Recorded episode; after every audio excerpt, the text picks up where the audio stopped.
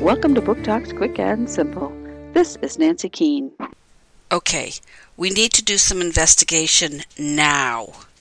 Did Humpty Dumpty really just fall off that wall? Or was he pushed?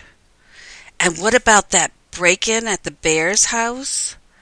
And why didn't Snow White make it to the beauty pageant?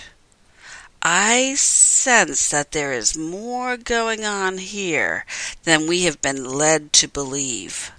And now Detective Binky is going to get to the bottom of all these crimes.